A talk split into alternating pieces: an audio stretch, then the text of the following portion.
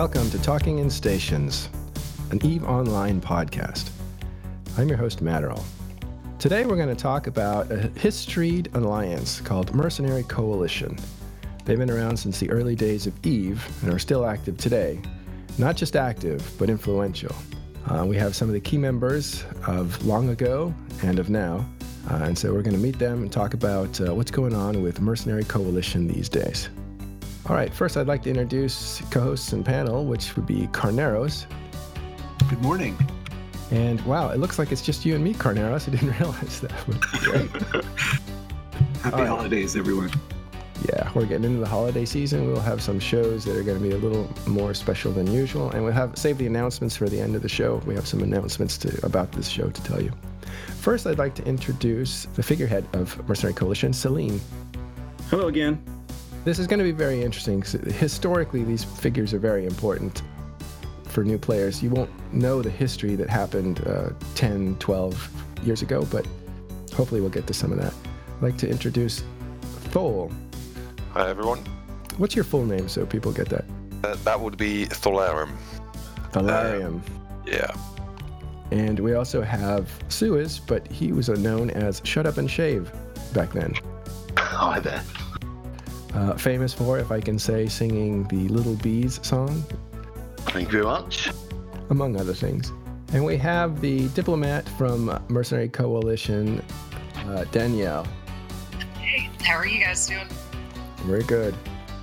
All right, thanks, Mercenary Coalition, for showing up. Uh, I'm sure there are more of you, but uh, I think you guys are representative. One of the new things that's happened is Thol has joined Mercenary Coalition recently. Uh, Thol, can you tell us like uh, how that happened and how you came back to the game and stuff? Yeah, how did that happen? Um, well, I, I, could go the long and the short route, but I'll go for something in between. Um, we, um, uh, we, as in a group of players that, I, that I've played with since 2003, played back in the day in, in corporations, um, in Fountain Alliance, uh, Omega Corp, Curse Alliance. All of those entities were, were part of our playstyle back then. Um, and during the 2003 to 2009 era, we all converged from those different paths into Dice, which was um, one of the main corporations in, the, in Band of Brothers back then, in Bob, which is where I first met Seleene and also kind of met Suas, I think, uh, but then not really met, but saw in space. Um, and during those years, uh, mainly the Bob years, uh, we uh, we flew a lot with MC when we contracted him and, uh, when we worked together. Uh, we had some serious, serious epic fights over mainly the southern regions of Eve back then, but also in the north where where the MC kind of held their own against a, large portion of, of the alliances up there, while Bob was working on on wars down south.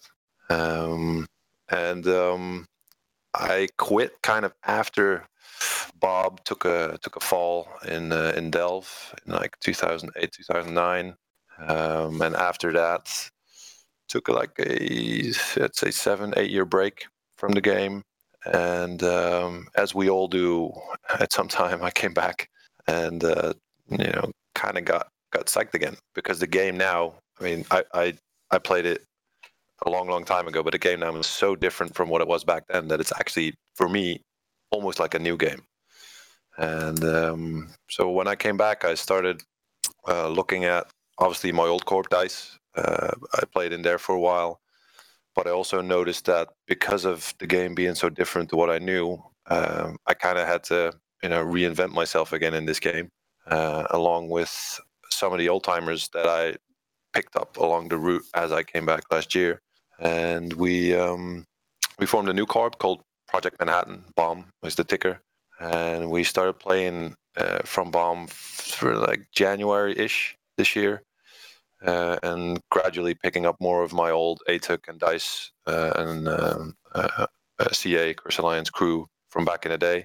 Um, we uh, we had fun poking at our old nemesis Goonswarm for for quite a few months, actually say almost a year now and um, as we did that, we also kind of felt like you know we we we kind of grown as a corp ourselves, and now we're we're looking out to uh, to be of influence again, as uh, as you might say, and we looked for an alliance to, to, that that would suit our style, but also has people that we know and respect. And then you know, I, I kind of contacted Seleene, and one thing led to another, and actually it was only like two talks we had, and we were in. It was quite easy because you know I've known Seleene from back then. Uh, I respect uh, I respect him and and Mercenary Coalition a lot, and all of my guys were like uh, pretty pretty psyched about the offer uh, that Seleene made to, made us to join them. So it was uh, it was it was easy peasy after that. Cool. Well, so you came back with a few guys. It wasn't just you. Some of the guys that are coming back are as old as you for, in this game, right? Yeah, as old as me in the game. Yeah, yeah, yeah. And, and also a bit older out of game. Uh, but I mean, yeah, we, we, you have to understand that when we played it back then, we were all pretty much students, right? So uh, around the the, the 18-ish up to 25 uh, uh, range. And um, as we quit around 2009, um, uh, we all kind of got our lives in order because playing it as we did takes a lot out of you. And um, as I came back, I started just contacting my old my old guys. You know, but you know, funny enough, we used uh, MSN back then, right? So there was none of all this, uh, all this Discord and Slack and all of that. There was none of that. We had MSN and IRC. So it took me actually five to six months to get everyone's contacts again and and kind of kind of start start getting the word out that that we were back. And then uh, then things totally slowly started uh, increasing in numbers and people coming back and going like, "Hey, I want to try this again because it's because it's cool. It's, it's, different now." Eve. Yeah. Well, Seleene, was that uh, what was that like on your end? Oh, which part? What getting uh, finding one of my long lost loves? yeah, getting reunited. Um, it was pretty interesting. It's, I mean, this whole year has been kind of neat because uh, due to you know various you know different things. I think it was on you when I think it was on your show that uh, Molly was on recently, and it seems like all of the I, I Thal isn't kidding. He's got some really old school guys in there like Fisho and a few others that uh, I haven't seen in years, and it's like all the zombies are rising out of the graveyard, and everybody's starting to talk uh, about things that happened back in the day and. Uh, how it kind of compares to now, and it's it's really been a lot of fun getting to talk to these folks who I haven't seen in years and years and years. And the fact that Thal was active and a lot of his guys were, and they were looking for a home, it's uh, it, it was it's just a, it's an excellent fit because, um, as all of you guys know, regardless of you know what goes on, you know in the the fabric of the game itself, you you like to play with friends, and it's good to reconnect with old friends and then you know uh, do stuff together so it's it's awesome. I'm really really happy. And Thal, these aren't just old players that were around. These guys were like the FCs of the old players, right? Thal, like what was what was it like being in a in a fleet back then? It was so different from uh, from fleets nowadays. It's uh, mainly because of the all the added uh, structure and and tools that you have now as an FC, right? So back then uh, you didn't have right click align in the early days you know, you didn't have gang warps, you didn't have all of that stuff. Uh, so as an FC, you really had to coach all your guys and you know count down the warps, uh, tell them to double click in space somewhere. Uh, mixed fleets. Yeah, no, mixed. no doctrines, no logic. No doctrines. Yeah, yeah. So everyone's just bringing a battleship. Uh, you know, it was it was very just, very different. Just bring what you built, right? Bring what you built well up to up to some up to some point you know right? We we i mean in the ATUC days we kind of uh, at some point specialized in tempests for example because tempest could outrange other other battleships. But it was still i mean if you couldn't fly a tempest because you didn't cross train back then you just trained one race. So i could fly Caldari or Amarr or Minmatar or whatever. Uh, so if you went full Amarr and we all switched to tempest yeah you were fucked pretty much. So the the the, the name of the game back then was either range or short range, and some support, uh, but but like rifters and not all of this fancy tackling stuff that we have now. The game has evolved and become way more complex, also in terms of ships. Right, the, the amount of ship types we had back then, maybe six, seven, eight in the beginning. Uh, now, I mean, you have dozens and dozens of ship types. And when I came back, one of the first things that was was hard for me was just finding out how all these ships worked because there's so many of them now. And you know, the, the first couple of times, I, I, I can remember engaging a Gila in my uh, in my saber, going yeehaw, and I was like, oh, what what's this? yeah, it's like uh, yeah, it, it's different. It's different. That's in complexity, in tools, and uh, and in in added out of game things like Discord and, and, Twitch and all that stuff. Yeah. So you just answered the question asked by the uh, inimical. Inimical, um, that was asking if it was more complicated uh, with all the choices that you have now, and basically you're saying yes. Yeah, very, very more complicated. Back then, it was a, a simpler game. You know, maybe, maybe that's why I was was good at it back then. Because I'm, I, when I came back, I was, I was like, whoa, I mean, this is a whole other level, and it, it takes I think it takes more time to get good at it now. Yeah. I think somebody said basically we saw Eve as Counter Strike, uh, you know, with 20 man gangs, basically. Uh, yeah. that's what it was like. Yeah, yeah. I think, you, I think the best analogy I can give is, is to like the differences between now and then is I probably played the game for nine months before I even saw my first battleship back in 2003 and now they're just literally giving battleships away for PVE activity. I just the game has definitely changed. Right now, Sue, I think, you, you're you're from back then too, right? Yeah, yeah. I was actually in an alliance. I was actually in an alliance with Thol called Five. Oh yeah, that was that that that was a lot of fun. And interestingly, when the Five split up, it, it had a pretty important effect on Goonswarm's history. Um, Dice joined Bob, and Thol, correct me if I'm wrong here, but Dice joined Bob, and Black Omega went back to Syndicate, right. and and there was like a point where Bob weren't sure whether they wanted to scoop goons under their wing or eradicate them. And I think the decision was in the end to eradicate them. And that's that's really what pushed Black Omega and myself into bed with Goonswarm in a big way, which then led to, uh, for example, Amiga and myself. Do, do, you remember Amiga with with two E's from RA? Yeah. Yeah, yeah, yeah. yeah. He's he, he's uh he actually moved to the UK uh, a few a few years ago. He's a he's a good friend of mine now. Yeah, he oh, cool. He um yeah, which led to the chats, which led to Red Swarm Federation. So, that the quite interestingly, the breakup of the five and the way it broke up ended up really cementing Goon Swarm in Red Swarm Federation in the end. That was the beginning of it all. Yeah, agreed. Lady Scarlet, who couldn't be here today, was also part of the five, I believe.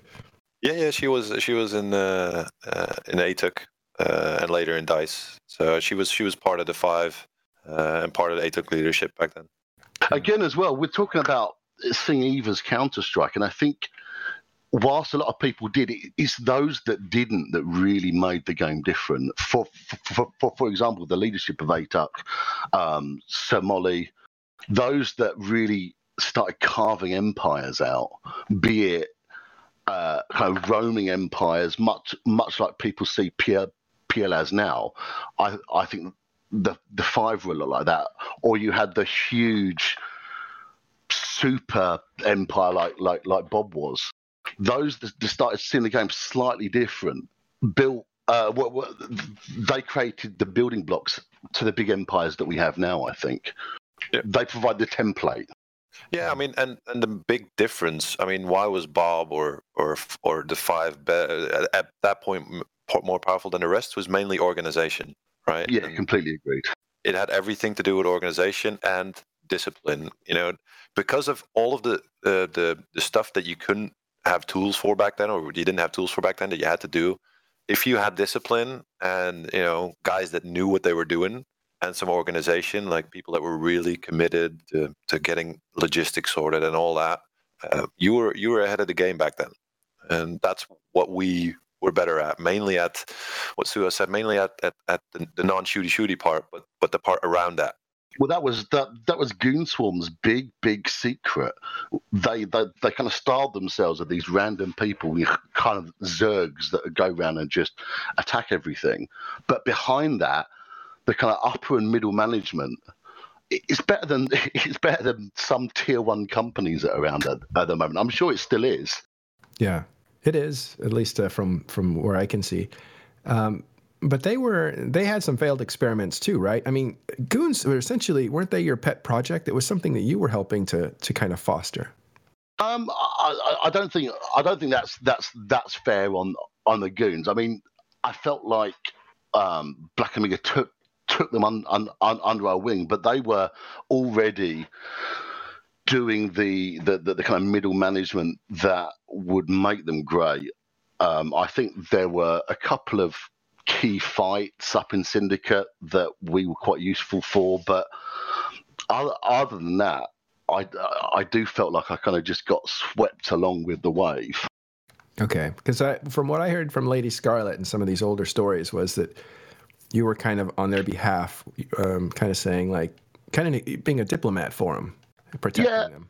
Yeah, in the early days, um, I think during the R- RSF war, when Bob actually invaded, I think I took a bit more more of an active hand. I think I was the whatever it's called, the Sky Marshal with Sesfan, um, so like the EU Sky Marshal. But it was more just a matter of lending experience. You know, if if you go and do this, then people are gonna gonna get annoyed and shoot you. Right. Well, so it's interesting. Let me get this straight though. Was there a meeting where Bob basically said, "Do we like these guys? Do we want to eradicate them?" And you said there was a decision to actually do that, and that's actually what's what was the first, I guess, stake in this long railroad track of uh, history. Was there a meeting? I mean, in Bob, uh, we didn't we didn't make decisions like like that. We didn't go to like a, okay, we have a meeting on Monday, and then when Monday everyone brings their, their, their points to the table, and then we decide. It was more it was more organic than that. Um, and I think what cemented our decision to go for goons, I can't remember exactly what it was, but it was some guy making fun of someone that died. I think it was on the forums. I think it was some something along those lines. Someone from Goons that was that was mocking it. And back back in those days, we didn't have the vileness of the internet as it as we have it now. I think it, it was a little bit more uh, gentlemanly. Yeah, it was a little bit more gentlemanly. Yeah, more, more civilized. So there was there was like a, an outrage that someone would mock something like that, and nowadays no one would bat an eye if that happens. But still, back then that was a big thing, and you know we felt Bob felt uh, as kind of like the, the, the protectors, the guardians of the galaxy. You know, back then we we had the keys to the, the Eve universe. Uh, someone did something we didn't like, we were going to fuck them up, and it was it was kind of an organic decision like that. I think Molle kind of saw something on those lines and just posted there, uh, "We're coming for you." You know, that was that no meeting, nothing, just Molle posted. There are no goons, I believe, was the yes, something something along those lines. I can't remember. I can't remember what it exactly was, but it was yeah. Close. He covered this. He covered this in the show that was done a couple of months ago. I think he went into a bit of detail. That show was almost two hours long. So if you really want to know the history of that, I'm sure that Matt can hook you up with that link. Yeah, we'll do something again like that. Uh, we'll have more stuff in the holidays about history. But um, real quick, what was it like working with Molle? Because you were a CEO of a a corporation. And what was like a corporation compared to an alliance back then? What was that relationship like? Uh, it was way different. I mean, back then we had alliances consisting of five corporations, right? The five were mentioned the five because it was five corporations. We could field 150 dudes and more with five corporations. Uh, I, my own corporation back then, ATUC, DICE, we could field 50 to 60 people. So the dynamic in an alliance was different because there was only five figureheads in Bob. Later, there was a few corps that were added, but in the five as well. And in Bob, uh, working with Molle, I mean, I loved it uh, because Molle was the type of person that I am in, in this game. You know, what we like to do in this game is test our mettle. You know, what we like to do is go up against it, outnumbered against the odds, and then win because that's what's extra fun. Now, everyone can win when you get 200 dudes on your side against 20, and you got them perma bubbled and whatever. But what we liked was was was pitting us against the challenge, and I think the the the the story back then was kind of that we did the opposite, like that we that we kind of steamrolled everyone because we were this big. Or uh, but but Bob was never the biggest alliance out there. We were just the most organized, and we would get everyone that's in that was online in a fleet compared to other alliances that would only maybe get a quarter or half in their fleets. Um, Did you and, have activity requirements and stuff? No, no, none of that shit. You know why? Because if you're having fun like that, everyone wants to join. Everyone wants to join. If you're on the winning team, that's how it is in Eve. Everyone wants to join. If you're on the losing team, people will start will start pulling out. And in the end, when Bob died, we saw some of that as well for Bob, right? So um, it's, a natural thing for alliances to go through. I think a natural cycle. Um, but a big part of how we worked back then was we knew we were good and we won, and that's why people in our corps kept logging in and coming to the fight. Amol was a great figurehead. He did he did a lot of things right. In the end, we bit off more than we could chew. So so so be it. I mean, it was a fun ride till the end. That was that was, for sure a hell of a lot of fun. And I think if you ask anyone in Bob, they will all say Molle did a, did a great job, did a, did a hell of a job. Let's swing back real quick to a little point in history that's really misinterpreted all the time. Uh, Suez, can you tell us uh, who said uh, some the thing that pissed off uh, Band of Brothers that created the wars? Yeah, it was it was a guy called Tetsujin, and the the other thing was is it was said on a private forum. Um, it wasn't said publicly. It wasn't um, you know said in local or, or broadcast. It, it, was something that was said. It was a kind of in joke, and it was it was very much in keeping with the something awful um, yeah, humour of the time. I mean, I'm I'm, I'm not defending it. I, am literally st- try, trying to state facts. All right, um, that because that's been but, misinterpreted as being remedial in local in front of a station. Like that's what we've no, heard. No, no, no I mean, remedial didn't didn't help. I mean, I, my understanding was was was Bob kind of went, hang on a minute, you know what what the hell's this? And remedial was like, ha ha, yeah yeah, ha ha, and then and then repeated it. So he doubled down on it. Okay. Yeah. It's interesting to get that cleared up, though. So it was something that was said by goons in a private channel, and then when they were called on it, they defended it very publicly, in that it made things worse. Yeah, I mean, I'm I'm not a fan of of of using kind of, and, and, and this isn't actually a, a, a, a statement about Bob. Um, I wasn't. I, I'm not a huge fan of kind of using real life stuff to to further further space wars, and I actually felt like that was that was what Re- Remedial was doing at the time. He was just u- using it as a publicity stunt. Oh, I got you. Well, that, that's interesting because uh, that's a little tidbit uh, from history that is kind of pivotal in the in the narrative. I think I think Thol's left channel, by the way. Okay, he got dropped. Okay, probably got dropped by his wife. Uh, he did have to go. We knew that, so we wanted to get as much out of him as possible. But uh, let me bring Seleene back in here, and then we got Thal for a couple more minutes, so you might want to hit him up. Oh, do I? Well, he did. Now he's gone again. there it is. He's, he's, coming and going. All right. Um, well, if he can talk, then we'll uh, we'll let him uh, say a few more things before he takes off.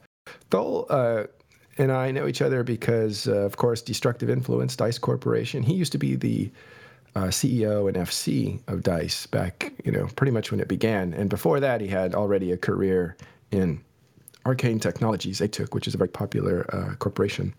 So it was nice to see him come back to the show. Yeah, I think he underplayed his his um, efforts in the five as well. I mean, ATUC were the oh he's back now, but ATUC were the absolute powerhouse that that drove that entire alliance.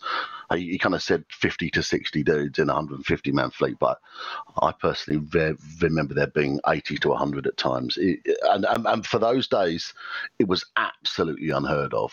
It, it, it, it was something else. And to put that in perspective, there was maybe fights with 20 to 30, 40 people. And is that what was normal? Yeah, I mean, I think, I think, for example, there was a like the biggest fight to, to, to date with the Battle of VV-VCR. And again, I may be wrong, but I think that had about 250 people in it. So when so when you think that one alliance was was was able to field 150 to 200, that that was scary for people. Yeah. Well, that's cool. All right. So, um, Thol, you still with us? I assume you can hear us. All right. So, um, Mercenary Coalition, though. Uh, we did do a little bit of history here. Mercenary Coalition, can you tell us? Let's go back in time real quick and bring it all the way up to today and what you're doing today. But first, let's start with uh, the early early Mercenary Coalition. How did it come together? Um, I was an Earth and Beyond refugee and saw a picture of a Bantam undocking from a station in like you know the beta version of Eve, and it was like this gigantic space station and this cool looking little ship. Actually, it looked like shit, but you know we didn't know that back then. and um, it was awe inspiring, just the imagery. And I'm like, wow, I want to I want to get a piece of that. So I ended up getting into the beta and brought a few of my friends over who had been in Earth and Beyond as well, and most of those folks were part of my part of my Dungeons and Dragons gaming group when I was back in the military, and we um we started playing the game together. We started a little industry corp, ended up moving out to Curse, and then got caught up in the big Stain Alliance, Curse Alliance wars of the day. Uh, we were Stain Alliance as opposed to Thal, who was a filthy Curse Alliance guy. yeah, and um, somewhere in somewhere towards the end of 2003 whenever like the conquerable stations got introduced and station ping pong became a thing i got a little bit burnt out i wanted to try something different so i decided to become like a pirate but I didn't want to do that on my main character because you know that would be like you know bad. So I created this. Uh, I created. I didn't have a female character, so I created a female character, and I said like I'm going to be an evil pirate, you know, and that was Seleene, and started a started a corporation called Body Count because you know it's you know that was a cool band that Ice T had back in the day, and I thought I'd just go around lowsec and kill some scrubs and actually had a lot of fun with it and made friends with uh, a corporation called Space Invaders, who were kind of a big deal. They were they were kind of they were about a tick below where M0o was back at the back at the time. Uh, they weren't quite as big or well known, but they they did have a presence, and they had uh, Drunken Master and Viceroy and a few of the other few other names. And I joined up with them for about two or three months, and that was whenever I really learned a lot about how to properly utilize uh, different mechanics and really PvP properly. But then something happened to the leadership of that corp. They ended up going away. And so I found myself kind of alone. And I called up my buddies and we had a meeting in Pizza Hut. And headquarters. We yeah, we had a meeting at Pizza Hut and we were just like, all right, guys, you know, what are we gonna do? This game's really cool, but you know, eh. And we decided to just try something that no one else had been doing before. We said, well, why don't we try like you know being mercenaries? Why don't we try to see what uh, if people would actually just you know because that's a missing component there's no mechanic for it there's no anything i mean this was back before there weren't mechanics for anything there were no mechanics for alliances we just everybody was just making up whatever they were doing as they went along and we made a post on the forums basically saying hi you know we are a mercenary corp we will kill your enemies for money and within uh, like a day and a half we had some group from also earth and beyond who hated another group who had come over from Earth and Beyond and wanted to pay us uh, 60 million ISK to kill them. Cool. And uh, we did. And we spent uh, we spent like three days. Started on a Friday, and by like that Sunday, um, we like killed two of their mining ops and like cruise missile. We were flying cruise missile crows and blackbirds, and I think we had a single scorpion to our name. And we just completely decimated these poor bastards, and they ended up actually like I think they probably all ended up rage quitting Eve. Um, I got my first real life death threat during that uh, contract. A guy named Malik Bloodmoon was really mad at me for blowing up his MOA and was going to petition me for uh, grief tactics.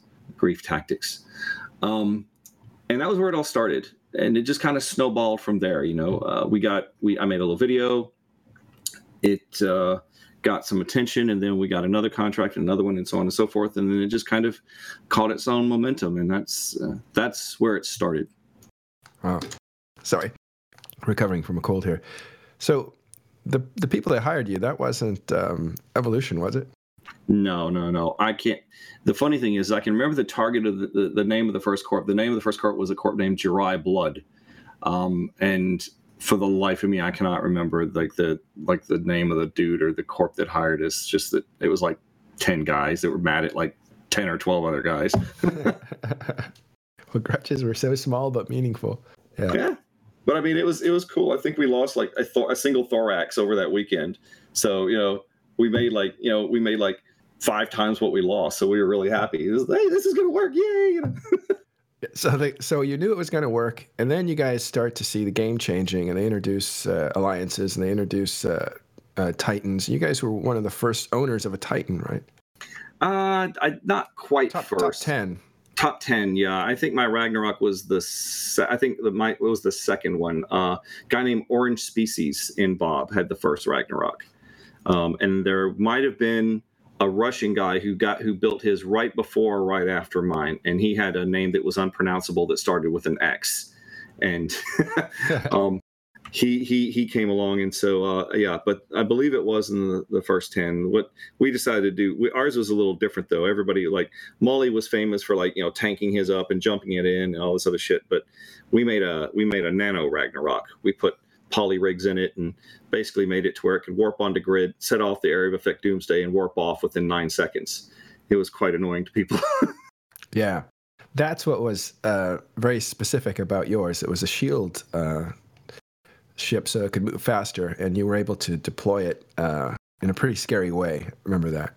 Mm-hmm. Yep. I meant I remember Orange Species as well. That guy must have had an awful lot of um, Ritalin or something. I think he stayed up for 24 hours a day for about two weeks in a row when we were fighting the uh, Bob War. I think that I think that if you look at like the people who were doing this shit back then, um, there were so many college students and so many even like high school students who um, honestly didn't need sleep and didn't sleep enough. Um, and that was what sustained uh, that was what sustained the game back then. Uh, i mean you know that like when i was like that first contract i was talking about when we were logging in you know there were 2800 people online you know on like a friday night. So it, it, it, it was it, it didn't get to a point where, and even like two, three years later, it wasn't until it wasn't until the game had been live for two or three years that you saw anything even remotely close to like 15, 20,000 people being online. Yeah. What was it like seeing the game grow up from its infancy for uh, you or uh, Suez? I joined a little bit later than Seleene. Um, I think I joined in 2006. Um, it's CCP have done a good job at making it different games. I think um, they've they, they have tailored the the kind of rules of the game to the size, and they've not always got got it right. I mean, we we know that, but I think given how little major things they can really change, you know, they, they, they can't kind of roll back or reverse decisions particularly easily. Um, we've we've seen the game change absolutely dramatically. As as Thor was saying earlier, uh, earlier, actually, it really is a different game, um, and it's been a different game maybe three times in the break that he had as well. Um, and I think that's it's real credit to CCP there. Yeah, they've managed to make it interesting in each uh, iteration. Well, okay, so let's move forward to. Um, uh, I'll just skip over this because we talked about it on the show with Molle uh, with SirMolle a few months back, and that was the Mercenary Coalition goes on to make a name for themselves in the Northern campaign, where they beat up on the Northern Coalition that was much bigger than them, uh, and to great effect. Now we had a lot of help. It, we were we were just it was kind of like we were the tip of the spear, and once a few key battles were won, there was a lot of uh, a lot of people you know coming along for the ride that made it to where we had fleets large enough to make it actually really work and be more than just kind of like a, a, a nice little insurgency, it, it turned into a bit of a steamroll towards the end. That's always the way, though, isn't it? Yeah. The fail cascade. Exactly. Uh, and then you ended up uh, looking for a home at a certain point, and that was the Tortuga campaign. We Tortuga of... wasn't much of a campaign, really. It was just I, I, I did cover this, and the, the, the extremely short version of this is if you want to hear, like I said, if you want to hear the longer version, go listen to the show with Molle because it was it's really uh, entertaining because he's he's got some stories as well. Um, the short version of this was that I had I was working for CCP at the time, and they wanted me to step away from the game, so I had to basically turn the alliance over. And the alliance wanted to go one direction, I wanted to go another direction. But since I wasn't going to be able to play anymore, I couldn't really, you know, tell them not, you know, not to do what they want to do. Well, they had they were a lot of dudes that were kind of hot under the collar at some stuff that had happened um, behind the scenes between MC and Bob. So they just thought it would be, you know, the greatest idea ever to uh, start attacking Bob shit in the South and take over reasons, region since goons and everybody else were coming for him. Um, I my my plan at the time was to go was to go up north and take over Deklein and kick Tri out of Deklein, the first version of Triumvirate, actually, not the mm-hmm. eighth or the ninth that they're on now. Um, and they um and cut a deal with Koth Fluff and those guys and just kind of like turn things around a bit. And uh, but none of that had got the chance to happen because the guys that were in charge decided to do it their way. And then the guy that was actually going to be running the alliance in my absence got sick, like seriously, seriously ill. And so I had to keep playing. And I was under all this pressure to like step back, on top of which now I was in the middle of fighting a war that I really didn't want to, that my heart really just was not in. And the results of what happened, you know, speak for themselves. Uh, it was just, it didn't go the way it was supposed to. Things didn't happen. Balls got dropped, and within like four or five months, I just shuttered the alliance. I was just like, no, this isn't this isn't my alliance anymore. This isn't what I want to do in the game. Uh, these were bad decisions, and I'm out. And that was that was Tortuga, basically, in a very in a very brief nutshell. Right, nutshell, turtle shell. Um, and then you were over in um, working for CCP, developing parts of Apocrypha, right? No, it wasn't parts of it. Um, I did. I, I, started actually working in CCP in late November in uh, November of 2006 and left in or, or, or 2010, a little over three years. the The first thing I actually touched was uh, in the Revelations 2 expansion, the sov levels, sov one, two, and three. That was that was um, that was a big part of that was me actually a, a, very large part of that was me. Sov 4 was not me. Uh, that was something that was added on by another dev who, for some reason, thought that it would be a great idea to make systems invulnerable to attack. Uh, even though myself and everybody else who's actually playing the game told him, it's like, no, you're just going to see endless super capitals built in these invulnerable systems. But no one, he didn't listen. So you got Sov 4 invulnerable bullshit.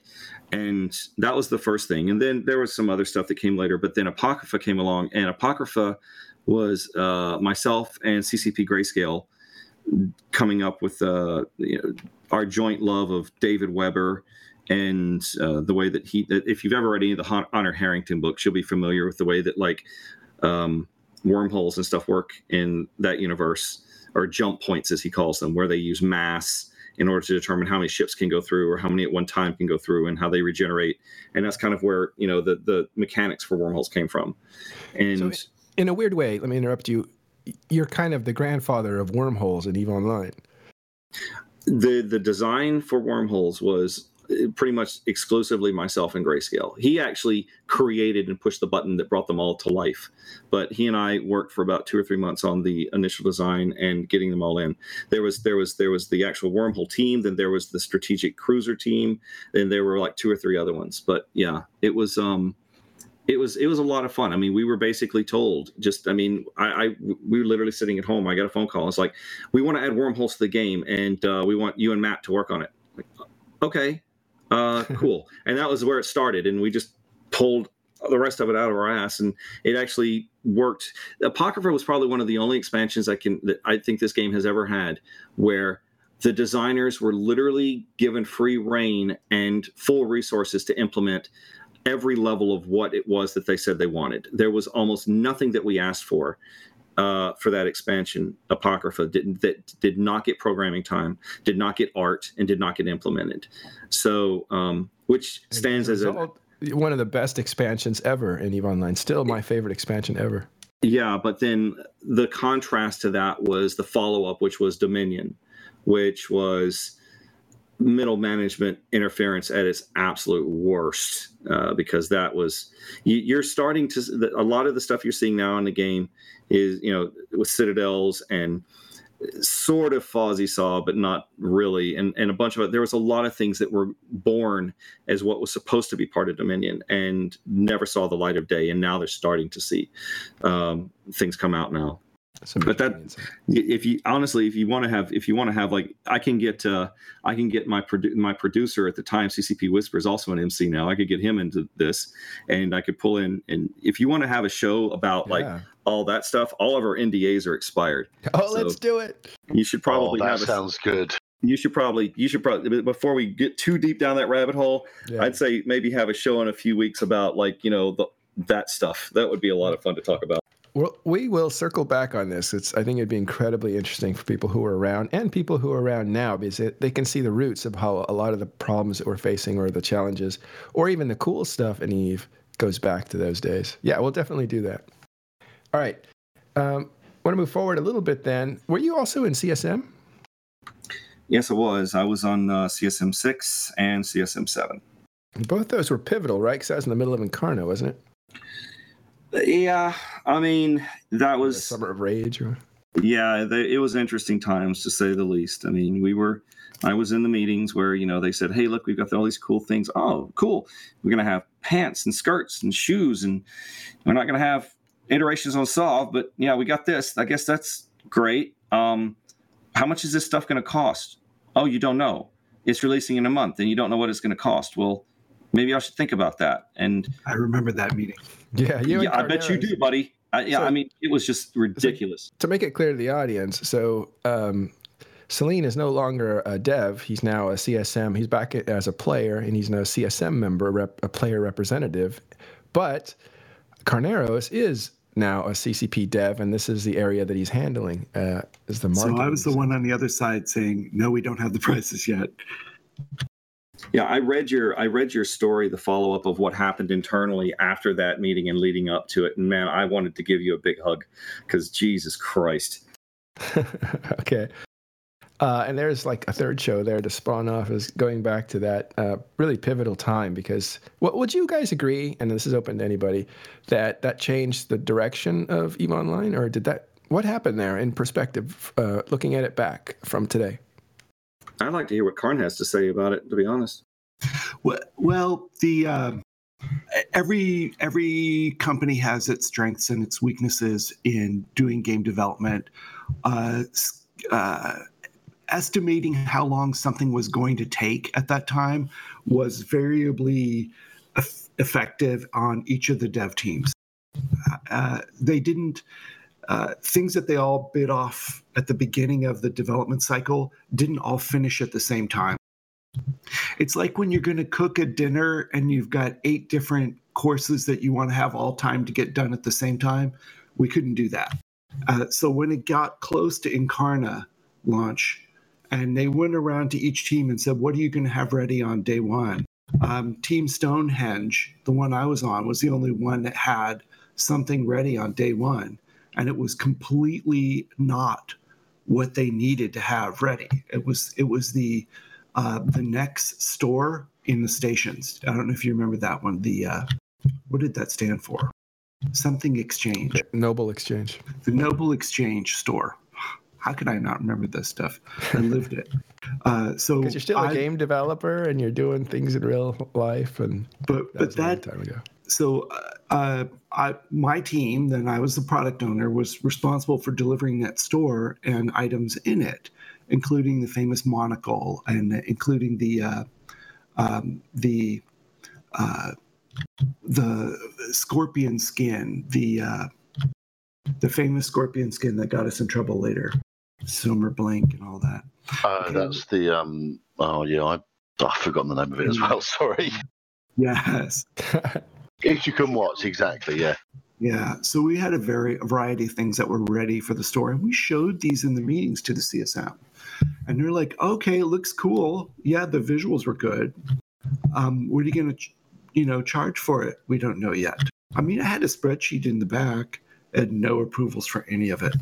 That's uh uh, and when when they when we came down to that meeting and said what's going to be ready and that only the store, um, I tried to say no, no, no, no, we can't launch with the store.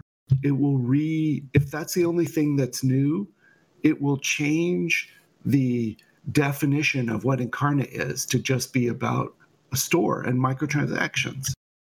You could do it two weeks later, but it has to be behind something else. You know, put something, put functionality first, put some kind of feature first, not this. But we couldn't. We had to be had to be on time. Yeah, you called that one because that's how it was seen as uh, to the players. Uh, as a Incarna was just a, a microtransaction nightmare come true because at the time nightmare tran- uh, nightmare transactions uh, microtransactions were just now just at the time being developed.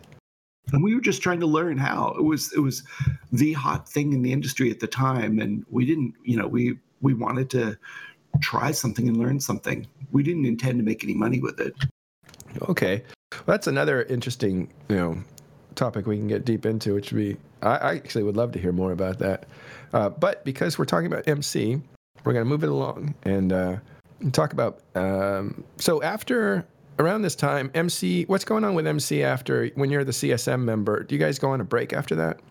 It wasn't you guys. I just, like I said, I shut the alliance down for years. I, That's I right. ended up, I kept my corp intact, uh, handed a CEO ship over to another guy, let it run while I was at the company, and then I got out, uh, to took it back over. We spent uh, we spent a couple years in uh, AAA and against all authorities back when they were you know like really good uh, before they got bad and they uh that was actually a lot of fun because me and evil thug had been like old enemies for years and years and years. And then we found out we uh, on msn messenger we somehow had a chat one day and found out that we had a mutual love of you know the same kinds of music which were was kind of surprising because he liked madonna too. Thought that was weird for a russian warlord. And um we you know and we ended up in his alliance for a while. And then uh, when he left the game and uh, it just kind of it just kind of lost its flavor after a while. And we ended up in pl and uh, i spent four and a half years in pandemic legion uh, which was uh, which was you know mostly fun. Uh, it's there's still a lot of guys in there that i i, I love to death. Um, but as an alliance just the it, it it was it was a good fit for in terms of content, but not so much culturally for a lot of my guys. Uh, it's kind of weird to say that considering we spent like you know um, over four years there, but uh, that was mainly because there were you know there, we made a lot of friends and there were a lot of good people there that there still are. I mean, I love like Grath and Elise and and, yeah. and a bunch of the other ones, but um, what was the cultural then, difference? I think the easiest way to sum that up is is to actually bring it back and talk about MC just a little bit. Because um, what happened was that I had actually reached a point where I had stopped playing almost completely. Uh, sometime around the end of 2014, I'd probably uh, reached my point where I was ready to win Eve, you know, by leaving. And I'd actually started playing other games, which was a first for me in almost a decade. There's a lot of other games out there. If you guys didn't know that, there, there's other games than Eve. um, and then a friend of mine who'd been a director of my corp for four or five years, Saber Ray, he wanted to just try something different. And he asked me, so like, listen, I think it's been like seven or eight years now. I would like to try to get MC back off the ground again because I just want to try something, you know, else. And I, it took him about a week to convince me. And I figured, okay, well, I'm not really paying that much attention anymore. I'll let him do it. And he did. And, um, you know, stumbled a bit getting out of the gate, but then he picked up a couple of corps. Uh, you know, Corelli, who was like a really old corp, uh, back in the day, and they they got still got their original CEO Josh Vertain, and got uh, a couple of really good FCs and uh, and and some great folks, and then uh, Noir, who have been mercenaries forever and ever and ever and ever. Uh, they joined, and it just started to pick up momentum, and you know instead of the inevitable kind of like you know implosion that I was expecting, it just sort of um, it just sort of died out. It, it, it, uh, it, just kept going and getting better, and it didn't die out. So I kind of got reinvigorated, uh, put an alt in, and then eventually uh, decided to pull my corp out of PL and try to breathe some life back into it by putting it back in MC. And that was uh, so MC started back up in about January 15. Uh, I put my corp back in MC in November 15, and um, took back over the leadership of the alliance earlier this year in about February.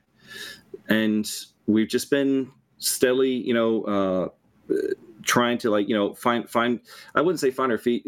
Anytime that you build something back up from scratch you know there's several phases that you go through. And uh, every year we kind of look at what we've done and look at ways that we can do things better and improve things uh, using all the lessons that the various older members have learned over the years but uh, to answer your oh, to answer your other question with regard to the culture differences, the the M- motto of MC is as corny as it sounds, it's about the person next to you. The internal workings of the alliance are extremely geared towards the community the the real life relationships. We don't tolerate you know harassment or bullying or anything like that. We come down on it really really hard uh, as a result, we have a very strong community, and that shows when, like when we do the Vegas meets and ice and, and go to Iceland. You know, we always have like 40, 50 dudes. Hell, we had 40 dudes in London, which was ridiculous. And we um and we don't really go for the the the public smacking thing. You know, you don't you don't see us on Reddit much. You're not going to see us. We are we don't like ever talking local hardly at all, which drives some people crazy, but that's fine uh, because it's you know it's it's about what you know what we do for each other and having fun Yeah. And and and I wouldn't say that PL isn't like they you know those guys those guys are also friends and they do a lot of actually really cool shit for their members as well. I guess it's just more along the lines they're a bit more they're a bit more hostile and a bit more prone to just uh, telling people exactly what they think instead of trying to like you know maybe be a little nicer about it. And I think that's all it is. I think that MC is just a little nicer. That's all. well, we'll come back to this topic and ask Danielle what she thinks too. But okay, so you left PL and you end up in um, reinvigorating. Now, was that Eve Vegas about three years ago that MC came back to life? Well, no, MC was already it was already doing uh, pretty good. Um, like I said, it started back up in 15, and but 16, uh, E Vegas 16 is whenever we had the suite, and when like you know we had like damn near 50 dudes there, and that was a that was kind of a watermark moment. I will admit that because there was uh, it was the first time that a lot of the newer corps and the older members had had a chance to actually meet each other and talk to each other. And anytime that you do uh, something where you get the real life people behind the scenes involved and uh, you can just sit down face to face and say well i think this is fucked up well i think that you're fucked up oh okay well let's have a drink about that and you know and and it and it always helps. And anybody that's gone to any of these meets i mean how i, I when i was in london uh, a few weeks ago how i gave uh, i gave cupcakes. I gave mc cupcakes to snuffbox and initiative because you know why not? You know we're all playing the same game. It's all about fun. And it's that's that's why that's the part of the game I like the most is the the relationships and the friendships that you build as part of the game. Um, the stuff that happens in the game is also fun, but it's it's sort of a secondary thing for at least for myself on most days. Yeah. So uh, you guys were there the year before though. Uh, there was a kind of a 15 10 15 person Yeah, it was Sa- Sa- Saber and those guys were there that okay. year, yeah. And that's and they were taking pictures and they just had a big presence because they wear uniforms and so they look very organized. But then the next year is when uh, you had the party suite, uh, and that's where um, Danielle, you and I met, right? Yep. That was a good party. You had that place full. Yeah, it was. It, it, it was an extremely good turnout, and I was excited because that was the first Eve meetup that I'd ever been to. Actually, it was the first gaming meetup I'd ever been to. Yeah, I can tell because you look very normal. That's so rude to everybody else, but not you. But no, you, you look like you know somebody could be your neighbor and was. Um, and here you were taking care of all these guys because you were the diplomat and kind of helping it get organized, and you were super nice to guests. She's our mom. She's she keeps all of us un, in in check, really. Yeah, I try to at least. So I was wondering if you were still doing that, and you know what what that's like. Has it taken a toll on you or anything? Um, you know, I, I love doing it. I, for me, the main part of Eve that I really enjoy is the community. So in MC, my main my main focus is on the community itself. It's not actually on the game itself. And so even outside of um, outside of Eve, I, I, you know I like meeting up with people and everything else, and and from inside MC and outside of MC, because you can never have too many friends. So yeah, well, so how did that night go for you? Because you were kind of seemed like you were kind of working, you were moving around and uh, making sure everybody's okay. Went really well. I I had fun. I met everybody. I, I got to meet because I also a couple years ago I started kind of an initiative to to help with new players and and that kind of thing. And I got to meet several of the new players that I helped, and I also got to meet a whole bunch of the guys from the different new player corps that um, that helped me with it so that was just i mean it was a lot of fun i got to meet um, quite a few people from Broadcast4Reps and um, and just you know and then just people that i've met through doing diplomacy in general. So it, it, was it was really neat just kind of uh, getting to put faces to all of the names and actually meeting them in person. And you you learn so much from somebody when you actually see them in person compared to just hearing their voices or you know texting back and forth. And then when you actually get to meet that person you're like oh okay you know you kind of i don't know it kind of all winds it up and where you understand them a little bit better now does that mean necessarily that you become friendlier like you don't want to attack people well, see that that's kind of the thing. In in MC, they are all the you know the evil warlords and um well you know love to kill everything, and I'm kind of like the gentle soul that stands behind them and it's like yeah you boys go have fun and, and I'm gonna go be nice. Have fun she says that. She says that, but the fact of the matter is, is that if something gets elevated to the point where Danny's involved, most people calm down really fast because they don't want to have they don't want to have a chat with her because you know they know that it's it's gotten extremely serious if it's reached her level. So she's the Velvet Glove, I guess. Pretty much. She's she's our she's she's uh, our version of Lady Scarlet. Let me just put it that way. And uh, there's there's I she has saved me on multiple occasions from having to go to a hospital with stomach problems. I love her to death. Too much stress. So that's nice. Yeah. I do want to. I do want to throw one thing. You keep, you know, you bring up the the Vegas thing in the suite, and um, and you know, we all seem to be slightly, you know, uh, older uh, gentlemen here. If you ever do a suite in Vegas, or you or CCP ever does like a thing where you win the suite, give it to someone who's under 30 that doesn't need sleep because oh, yeah. I made the mistake of like saying, "Oh, sure, yeah, okay, I'll I'll I'll do the suite thing." I regretted it every night. I never got a ch- I think I slept maybe a total of 10 hours over 4 days. It was a lot of fun, but not good for you at all. Right. And the next morning waking having to go out there and there's like bottles everywhere. Yeah, I remember you disappeared into the back room there and uh people would still go in there looking for you. Yep. Anyway, um, yeah, that was a fun time. It was nice to. It kind of changed my whole opinion of MC that I didn't know very well, just by reputation and stuff. But then I realized, like, oh, what what nice people. And um, Suis, you you were not part of MC for a long time. You're a relatively new merge, but you're just as historic a player. So, what what is your background? Um, Okay, I'll, I'll, I'll, try and be brief because I've, I have been I've been doing this for a while. I, I started playing um, Homeworld with a bunch of guys, and we actually played we actually played against people like Sir Molly, um, which which which was super interesting coming into Eve. So we all played. Um, a handful of people started playing Eve, and then I, uh, there was a guy called Skull H SC was who who was the CEO boss, and he was also uh, he was an amazing fleet commander, and um, he basically wanted to quit, and he knew that I was comfortable holding a group of people together, so he brought me on board. Him and a guy called Thor. Um, kind of fast tracked me to the CEO ship because neither of them wanted it anymore. Uh, um, and then I kind of took the court for six, six, six months or so, just just trying to find my feet really, um, and that's and that's where we met Goons.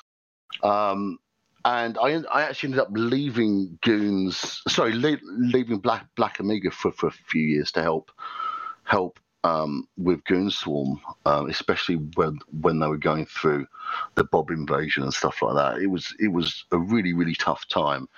I think Goons Goon fleet sizes, which which you guys may may may find ridiculous now. I mean, we were still two or three thousand people, which was which was huge in the game, but our, our fleet numbers were down to about twenty people. We had in the game at the time things called remote doomsdays. So what you could do is you could sit your Titan in a POS. Um, and correct me if I'm wrong, Seleene, because we we didn't have any Titans, so so the exact mechanic I never got to try. Sit your Titan in a POS, someone warps in a Kestrel into the middle, middle of your fleet, they light a Cyno, and you right click on, on your Titan and kind of say Doomsday 2 or something, you know, like, like, like Jump 2 or Bridge 2, and suddenly your fleet's dead. So we were wandering around with initially kind of 150 people, and the Kestrel became the most feared ship in the entire of Eve, at least to me, because we, yeah. we, would have 100 battleships, we'd see a Kestrel, the screen would lag, and then we'd all be back in the station.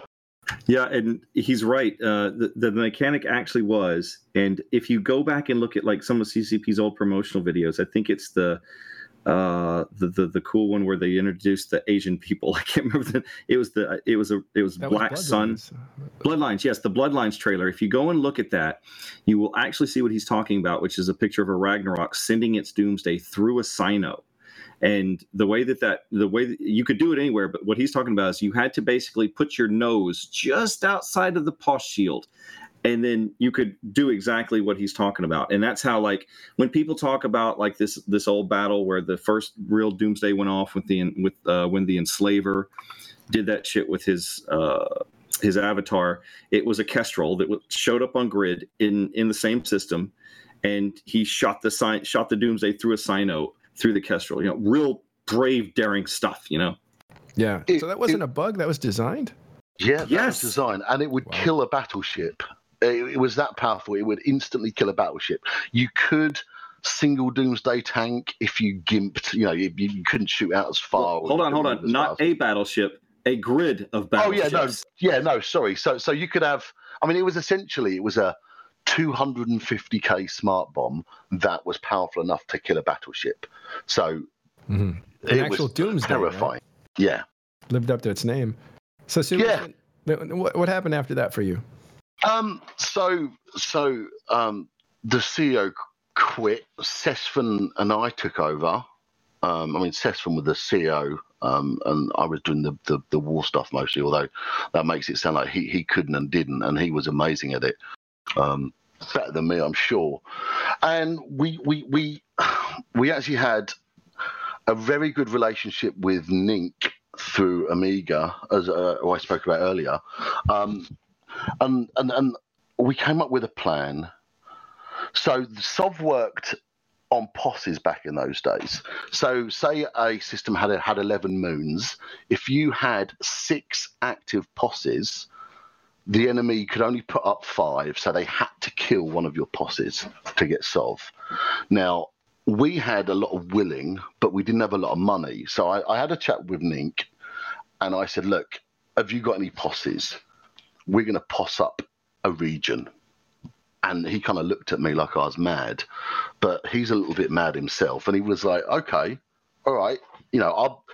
I'll take this risk, and I think he transferred me something like hundred billion posses, which would be the equivalent of about five trillion now, if, if we're talking not not the cost of posses, but but just the risk involved. So he he he dumped that he dumped that in my hangar, and said, you know, don't run off. Um, and a bunch of boss guys jo- uh, rejoined. We had the logistics wing of Goonswarm at work. We basically possed up an entire region. Um, and 9-9 was, uh, which was in I think Tenerifis, was was the last system that we possed up, and all throughout that time, I, I, don't think Bob had a single idea. Now Bob had just come four regions; their logistics were really strained. We didn't know how strained, but they t- it turned it turns out it, that, that, that it was kind of a breaking point. And I remember I was just putting the last poss up that would give me um, poss supremacy in 9-9, and a Bob interceptor warped in on my Iteron. And at that point, Nink himself, decloaked in, in, in a rapier, webbed and killed this this interceptor, and the poss went down su- successfully. And that night, I mean, I, I logged off. I was exhausted. That night was the night that um, we started to get numbers back in fleet. Um, um, a, a, goon rifter, I believe it was, managed to decloak Shrike, who had doomsdayed us because because we were try, trying to draw the line at nine nine. Um, yeah, a, a, a goon rifter decloaked Shrike and we killed Shrike, and at that point, the entire war changed. It was, it was, for for me personally, it was probably one of the most pivotal moments in my Eve career. It was amazing. Yeah, and for a lot of people, because uh, Shrike's uh, Titan going down sent a shockwave through uh, all of Nullsec at the time, uh, which is pretty interesting. And it right. revitalized goons as well, as you can probably imagine. It boosted their morale, yeah. Um, let's move on real quick to this is all great stuff. I wish we had more time. We had technical difficulties, but let's move on to modern day MC. What's going on with you guys now? Because there's there's uh, been some interesting moves going on. Not only a move fleet, but you handed over a Keepstar to the Pope himself. well, yeah, yeah. We're, we're getting rid of all of our Keepstars. yeah. one way or another. In one way or another, right? Yeah. So, um, put some context on that. Uh, Suaz, shut up and shave, uh, lost a Keepstar uh, right before E Vegas. Actually, I was listening to it on the way to Vegas, um, and so that was one Keepstar down, and then uh, this Keepstar that was uh, called Tortuga Two uh, which was in Besigran, I think, inside of. Well, uh, the the one the one in Syndicate was called Karakorum, which is what the Mongols used to name their big command tents. Uh, that was that was our that was our that was our deployable Keepstar. Uh, we're gonna oh, have to get a replacement for that one. Um, but uh, yeah, it it basically the very short version is it unanchored at the wrong time unexpectedly. Um, I'm going to leave it at that. And and shit went south really fast. Um, but the the guy, you know, asset safety worked out really well. I don't think uh, I think that most people just lost some really expensive clones. Uh, by a miracle, we didn't lose anything else really. Uh, we got people moved moved out over the next week or so. We even made uh, t-shirts. We had to, have you seen our Keepstar t-shirts in Vegas? And um, then we got moved back, and yes, we had. Uh, I think we had the eighth Keepstar was uh, the one that we dropped in Beskaran last year in about August, and it, the time it was done as part of the whole Net NetC thing. You know, they were going to do this big, huge trade network, and it was going to, you know, like be this cool, big, awesome thing. And uh, you know, Sabre, who is the guy I told you about earlier, you know, he was the guy who restarted MC, mm-hmm. and Suez and myself. We all just thought, okay, well, you know, let's let's get in on this. Maybe this is a cool thing. You know, we'll freeport it and you know see what happens. But then Lenny got banned.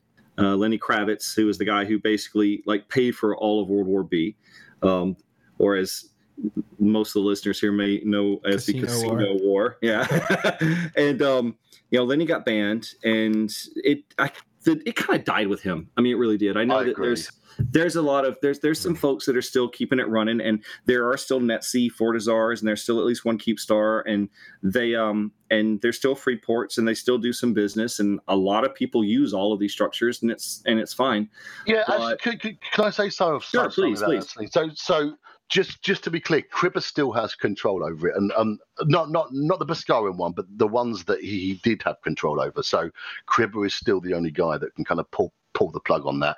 I know that not a lot of people are using them, but I, I just don't think that there's any danger of them di- disappearing or people getting pulled the plug on at any point. They're kind of developing their own ecosystem with people coming and going since they're free ported. Anybody could use yeah. these stations. Well, I mean, the one in the one in Beskaran has been free ported almost since the day that it went live as well. Um, I it, I I changed. Uh, I blocked like uh, when Goons went north uh, and did the big hit on Tribute earlier this year. Um, I blocked like most of pretty much everybody's access for like three weeks, so that way uh, you know no one could come around and mess with it in the meantime and then you know once all that settled back down a week or so later i opened it back up again and but now we we basically we we're looking at how you know we wanted the changes with the moons and all of the tech 2 stuff and just uh, the way the game is going right now there's just the bottom line of it was was that keepstar like it was sitting in the middle of lowsec and we, we didn't live there. Uh, it was just a big warehouse where some guys stored their supers. There were probably like when when co2 died um, we opened up our Citadel network and we had I lost track of the number of of like CO2 corps that like or ex CO2 corps that came through there that you know parked their stuff and moved on. Um, I'm pretty sure that there's more shit from other groups and alliances in that Keepstar than MC had there, and it just it just wasn't it wasn't really making us that much money. Uh, and I mean that was I mean that was the original goal, obviously, but we just decided to um, I didn't want to. I didn't want to like pull it up because it's fully rigged, and the rigs are like you know forty bill a piece. And we thought about selling it and everything else, but I made the mistake a couple of years ago of meeting Max Singularity, and uh, he's just he's just one of the coolest guys I've ever met in the game. And when we met up in Vegas this year, uh, he mentioned to me uh, in one of those little alcoves in the hotel that you know he, he, his guys were kind of looking for a home, and you know we just got to chatting, and I just and I told him so this this this stretches back a little ways, a couple months, and I I told him I was like, listen, we're seriously thinking about just uh, moving out of that thing in lowsec, and would you be interested in maybe setting up shop there as kind of like your your Vatican, so to speak. And so that's that's kind of where that came from. And then it finally uh, we clicked all the buttons. Of, I think last weekend, and so it's all his now. Um, he can he's moving his headquarters there. He's renamed it the Vatican Pope Star, I believe. um, and and it's, and it's interesting because there's actually more traffic in that system now in the last week than I've seen in the last couple of months. I mean, he's got people that are showing up there, and I mean, for all I know, you you can go there in a month or two, and there'll be 50 citadels parked around that thing. You know, everybody wants their own little house in space, and um, It's completely yeah. It's as it was before. It's completely free ported. Anybody from any alliance can come or go through it, park their stuff, move on, and uh, yeah. So it's it, it's it's kind of crazy maybe to to just like give something like that away, but uh, I don't know. It's, it's, it's we're we're doing. Past. Yeah, well, well, they had the, the, station to Cribba in Providence uh, to make it a trading true. hub. Yeah. yeah. true, true. Um, it's but it's just one of those things. I mean, like we're fine. You know, we're not uh, we're not exactly uh, Keepstar less, and we we don't have any issues with uh, with you know the alliance financially. It was just uh, it, it seemed like a really cool thing to do, and I couldn't think of anybody else who uh, who would treat it better. Yeah, we agree, and, and, and, it would be really interesting to see what he does with it. And I love the idea of him attracting people to it uh, and creating a Vatican City. That's awesome. Well, he's. I mean, I just thought I thought it was hilarious when, when we flipped it over and that giant Pope hat appeared above it. I laughed my ass off. I just thought that was great. That's perfect. So, so what are you guys doing then? You've moved up north, probably. Yeah, we've had a little patch. We've had a little patch of land up in uh, up in the bottom of Tribute I mean, that's kind of makes sense considering we fought three wars over it in the last year and a half, and we're just doing kind of what everybody else is doing right now, um, which is just, you know, we've got we uh, MC especially, we didn't like pause at any point in the last several in last year or so.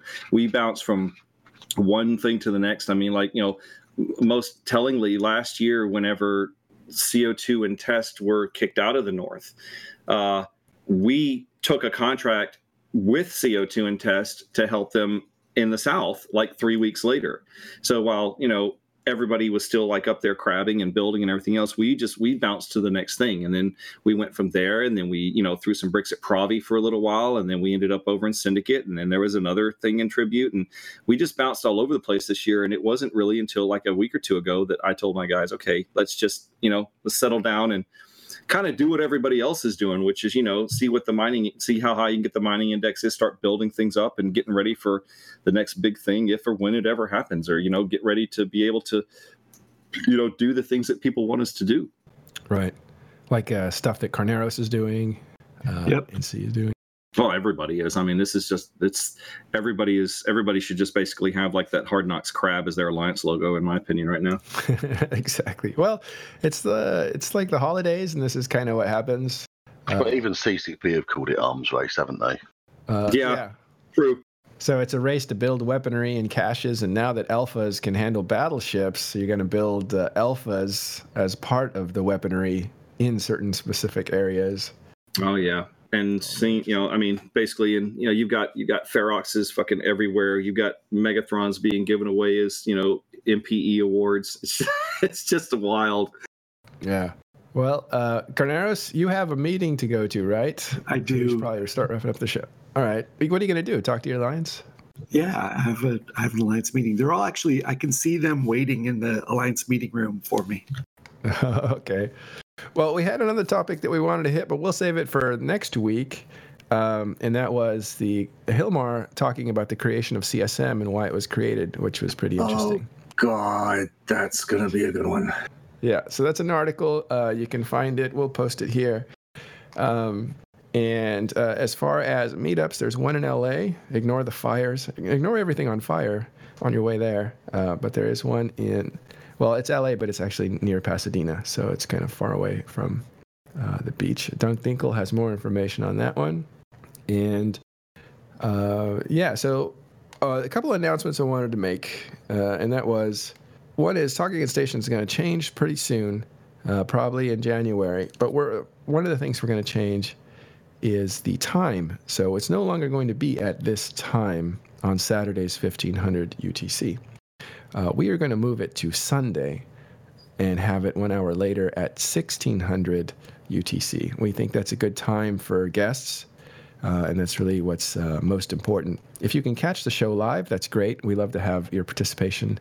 Uh, if you can't, you can listen to it on podcast. But we will be switching to Sunday, um, 9 a.m. Pacific, 12 uh, p.m. Eastern Time, and 1600 UTC, uh, which I believe is UK time sometimes. So make a note of that. We'll see you uh, next week at that hour. Okay, so is there anything else you guys would like to leave on? Um, any comments you wanted to make? Nothing. Thanks for having thanks for having me on, buddy. I like I like doing uh, these things. It, it, always seems like it turns into one of these old guys sitting on rocking chairs talking about things. But uh, well, you know, it, I have to say, if it was other games, it wouldn't be as interesting. I, I think because this is all one continuum, and so a lot of things that you're talking about are the reason that things exist the way they do now, and that means mechanics, but also player events and also player personalities, and pivotal historical battles and attitudes towards one another. I mean, clearly, there is still a divide between um, the forces of Bob and Goons. I think if you clearly, and the Russians are kind of neutral, and they're friends with well, both sides. The other thing that uh, the other thing I think is worth uh, is a big topic for that's worthy of discussion is fraternity and the Chinese menace that is yet to be Growing. seen yeah, yeah. I mean, it'll be interesting. Wouldn't it be ironic if you know they became the real enemy, and you know we all had to team up and fight them? well, I, yeah, I, I, I, wouldn't be surprised if they take some leaves out of early Goonswarm's books, and I can see them becoming absolutely gigantic. It's it's very possible because uh, they are on a separate server officially, uh, but uh, there does seem to be a migration. Uh, we discussed this the last three shows. Uh, it seems to be that we have a lot newer features than they do. So a lot of them are just kind of going through VPNs to play on our server to see some of the new features and stuff like that. Uh, I think it was said that they still don't have the buffed Rorquals on their server. So I do. I do want to stick in here one second. Hearing Suez's voice, it takes me back to late night fleets in the Fountain War and uh, I'm being told how I'm doing everything wrong with my brand new super carriers first time in combat. oh, here, I'm sorry, dude. No, it's great. No, it's fantastic. Thank you. And uh, and hearing Seleene's voice still takes me back to that uh, that upstairs conference room in Reykjavik at CCP headquarters, and the CSM meetings, and having to go in there and uh, and talk to them about what wasn't ready yet for Incarna and uh, all that. Karn, honestly, we need to have a uh, uh NDA is expired show.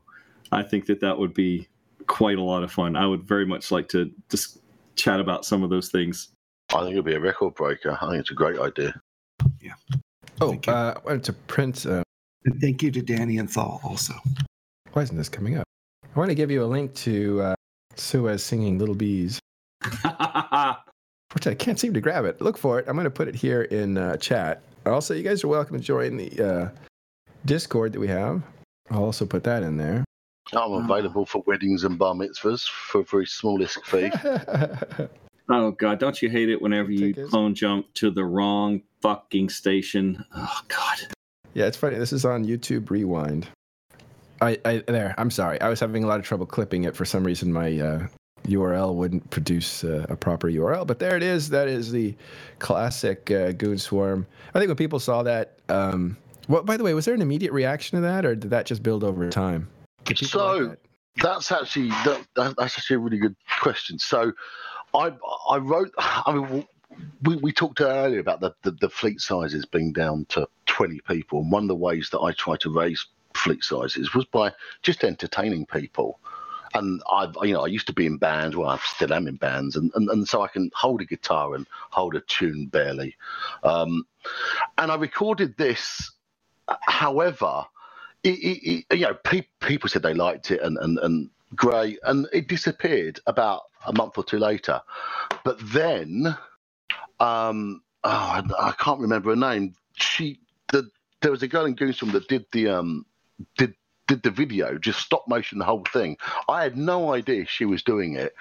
And then she pinged me and said, you know, do you mind if I release this? And I, I took a look at about five seconds of it. And I'm like, oh my word, please, this is incredible. So, I, I mean, the song's the song's fine. The song's the song's what it is. But for me, the thing that makes that absolutely incredible is the is the um, is the animation. And If you look at the original video, you can it's it's got the name of the animator there. Yeah, I just posted that in chat, so if you want to check that out, I'll put it in the show notes too. Yeah, right. I remember that video. It was hilarious. It looks like she did it like South Park with the cutouts. It looks like a belt or what do you call it? Palookatees. That was it. Uh, that was the author. Yeah, that was the person that, that that made the video. I mean, it was just it was just incredible. Yeah, yeah, it's amazing. Well, another uh, yeah, classic. Uh, you guys did have great propaganda as Goonswarm, right? You guys are really intelligent people making some very creative things. I think when you get so many people together, um, as long as you can weed out the um, the idiots and keep them quiet, there has to be the potential for for, for greatness, right? Yeah, so true. Well, thanks for all you guys coming together uh, today. I know it was last second, uh, but we really appreciate it. Uh, Daniela, thanks for showing up. Thanks for having me. Uh, and Suaz or Shut Up and Shave. Which one do you go by? Which one do you prefer? Suaz, most people call me. And thank you. I, it's been a real pleasure. I've really enjoyed it. Yeah, we'll have you back. Uh, it's uh, we'll get Lady Scarlet in here and uh, a few other people, and uh, we'll we'll do another deep dive into history because there's so much there that we still refer to. There's a lot of inside jokes about all the stuff that you guys did. Uh, and Seleene, thanks for showing up and helping out. Always fun, buddy. We always learn new stuff when you're on. Uh, I want to apologize. That's why I'm saying that. Uh, that's why I say we need to have that other show. That will be. Uh, I agree with Suis. I think that would get yeah. some some record numbers on here. Well, I'm thinking the holidays are a really good time to do that because people have a lot of, uh, you know, they're doing a lot of family things, which is great. But sometimes people are traveling long distances or they're, um, you know, they have free time. Uh, so it might be a good time to really meander with a two three hour special. We'll look into that for the um, because we're switching to Sunday next week. Uh, we we are going to end up on the 24th and the 31st. Uh, those are two days that are basically family days, but some people may have some extra time uh, that you know might tune in for that, or just have the podcast ready for them for those holidays. We'll see. Very soon, we'll, we'll make some announcements. I think next week I'm going to dive into uh, who I consider the alliances of the year. So I'm not going to say who they are now, but uh, I guess we'll make it like an award. Talking in Stations Alliances of the Year. There's actually two. It's a tie for first place. Um, but tune in for that. And uh, Seleene, thanks a lot uh, for coming. Appreciate it. Uh, yep. Thank you guys very much. All right, we will uh, wrap up this show, and we're going to see you next week on a Sunday.